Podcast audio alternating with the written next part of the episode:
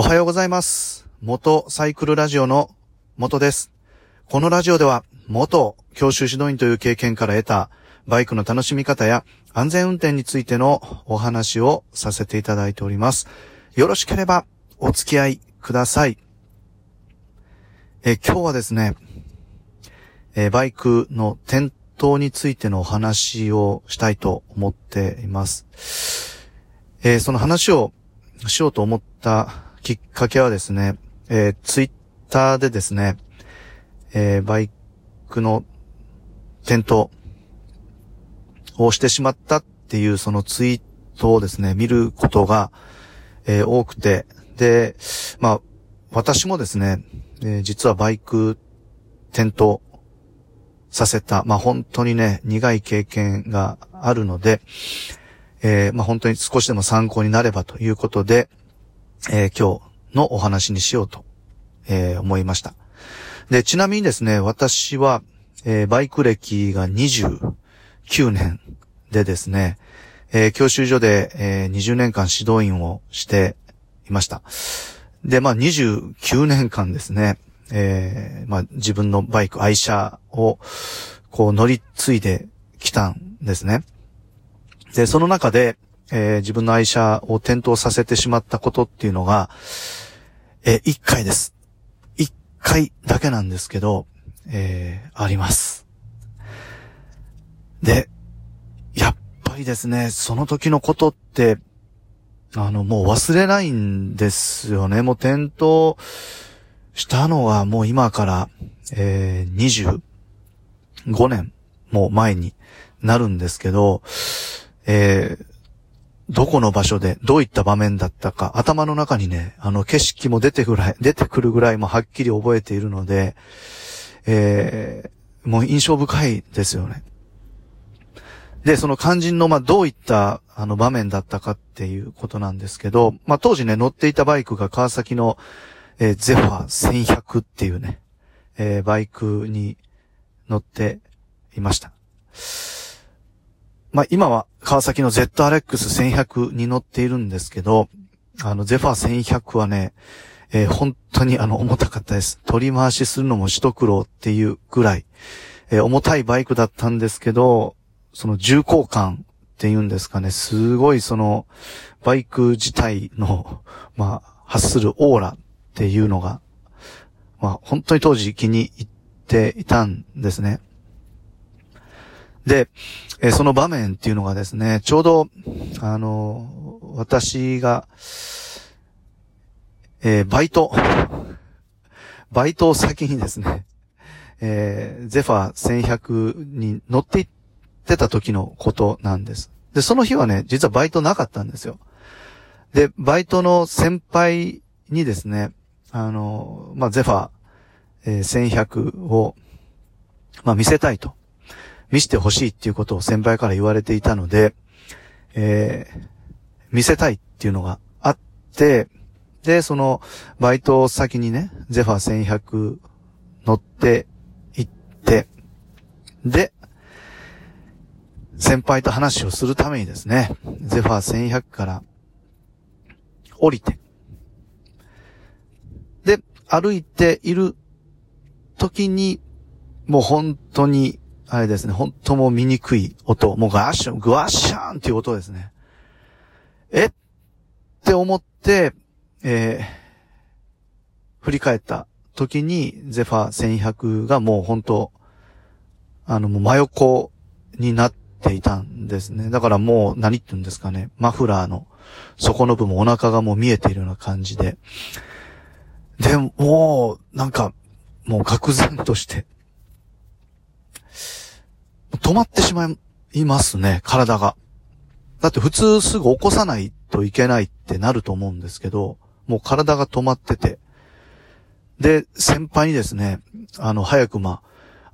せっていうことで、まあ先輩も手伝ってくれて、バイクを、まあ起こしたんです。で、まあもちろんね、バイク止めるときにそのサイドスタンドを出して、それからバイクを離れたわけなんですけど、まあ、なぜ転倒したかっていうとですね、実はその止めた場所がね、緩やかな傾斜、坂になっていてですね、ゼファー1100の重みで、バイクはね、勝手に動いたんですね。で、ギアもニュートラルに入れていたので、ニュートラルだったら、押せば動きますよね。なので、その傾斜で勝手に動いて、で、結果的にサイドスタンドが、そのバイクの重さに耐えきれず、サイドスタンドが戻ってしまって、で、左にもう本当にもうグラシャーンと転倒してしまったんです。で、今でも覚えてるのは、もう半分諦めてるんですけども、どれぐらいね、ゼファー1100の左側に傷がついているのだろうっていう、もうそこですよね。バイクを起こして左側をね、もうなんか見る時のもうなんか心臓のドキドキ感っていうのが、なんか自分でもわかるんですよね。本当にドキドキしてるのがね。なんか今でも喋ってても思い出します。本当にね、不幸中の幸いで、ほとんどね、傷なかったんですよ。もう本当なんかもうありえないぐらい。左のハンドルのバーのところはね、ちょっと傷がいったのと、で、エンジンはもうね、ほぼ無傷で、クランクケースですかね。がちょっと傷いってて、川崎ってこう書いてる部分ですね。で、大きなね、ガソリンタンクも無傷だったんですよ。で、ちなみにマフラーもゼファー1100って2本出しなんですけど、テックサーフっていうその集合管の右にサイレンサーが出てるタイプのマフラーに変えていたので、マフラーにも傷がいかず。本当に、奇跡的にも、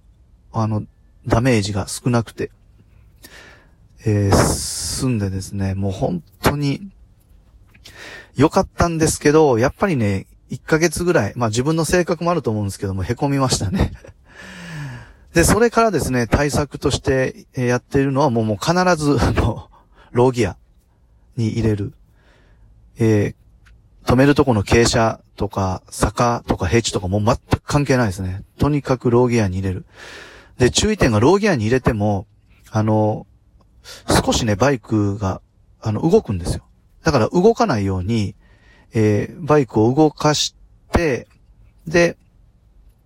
ローギアの状態で、もう絶対にこう動かない。もう少しも動かないことを、確認して、